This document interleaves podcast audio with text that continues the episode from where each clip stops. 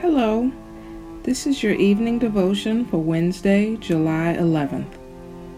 Reclaim the things you've given up on.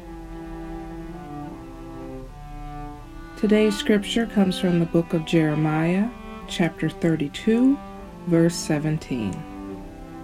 Ah, sovereign Lord, you have made the heavens and the earth by your great power and outstretched arm. Nothing is too hard for you.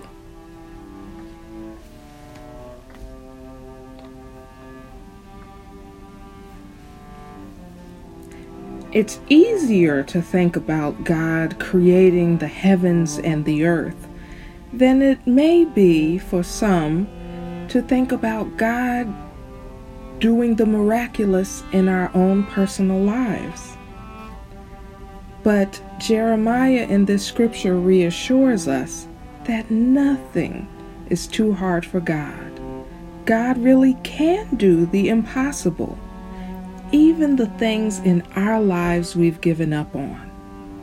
A relationship that we thought we'd never be able to reconcile, fulfillment we just have accepted we might never find in our job, or a change in our own personal characteristics.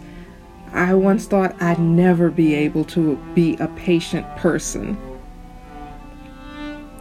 But Jeremiah is here to remind us that even the things that we've actually just accepted as truths in life, oh, well, that person and I will never get along oh, well, this job's just going to always be horrible, but it's my only choice. Or this is just the way I, God made me and I can't change. Jeremiah says, nothing is too hard. Those things are not too hard for God, who did, after all, create heaven and earth.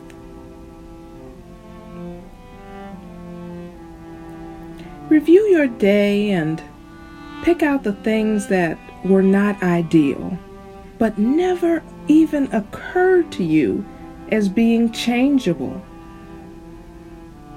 Maybe select one of those and ask God for that situation to change, for that situation to be possible and no longer impossible. And then to accompany that, try and imagine what it would be like to have hope again in something you've given up on. That will strengthen you and prepare you to see the opportunities God will bring your way as God does the impossible and changes your situation. Let us pray. Heavenly Father, we praise you for all your mighty deeds and your mighty works, O God. You have created the heavens and the earth. You have created us, O God. And we don't want to stop what's possible at the borders of our life, O God. Please continue to do mighty things in our life in, around, and about us. Help us to have hope in you.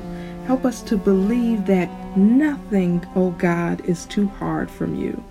And give us guidance the areas in our lives, our behaviors, our relationships, our circumstances, and situations that we can release to you and pray to you to change.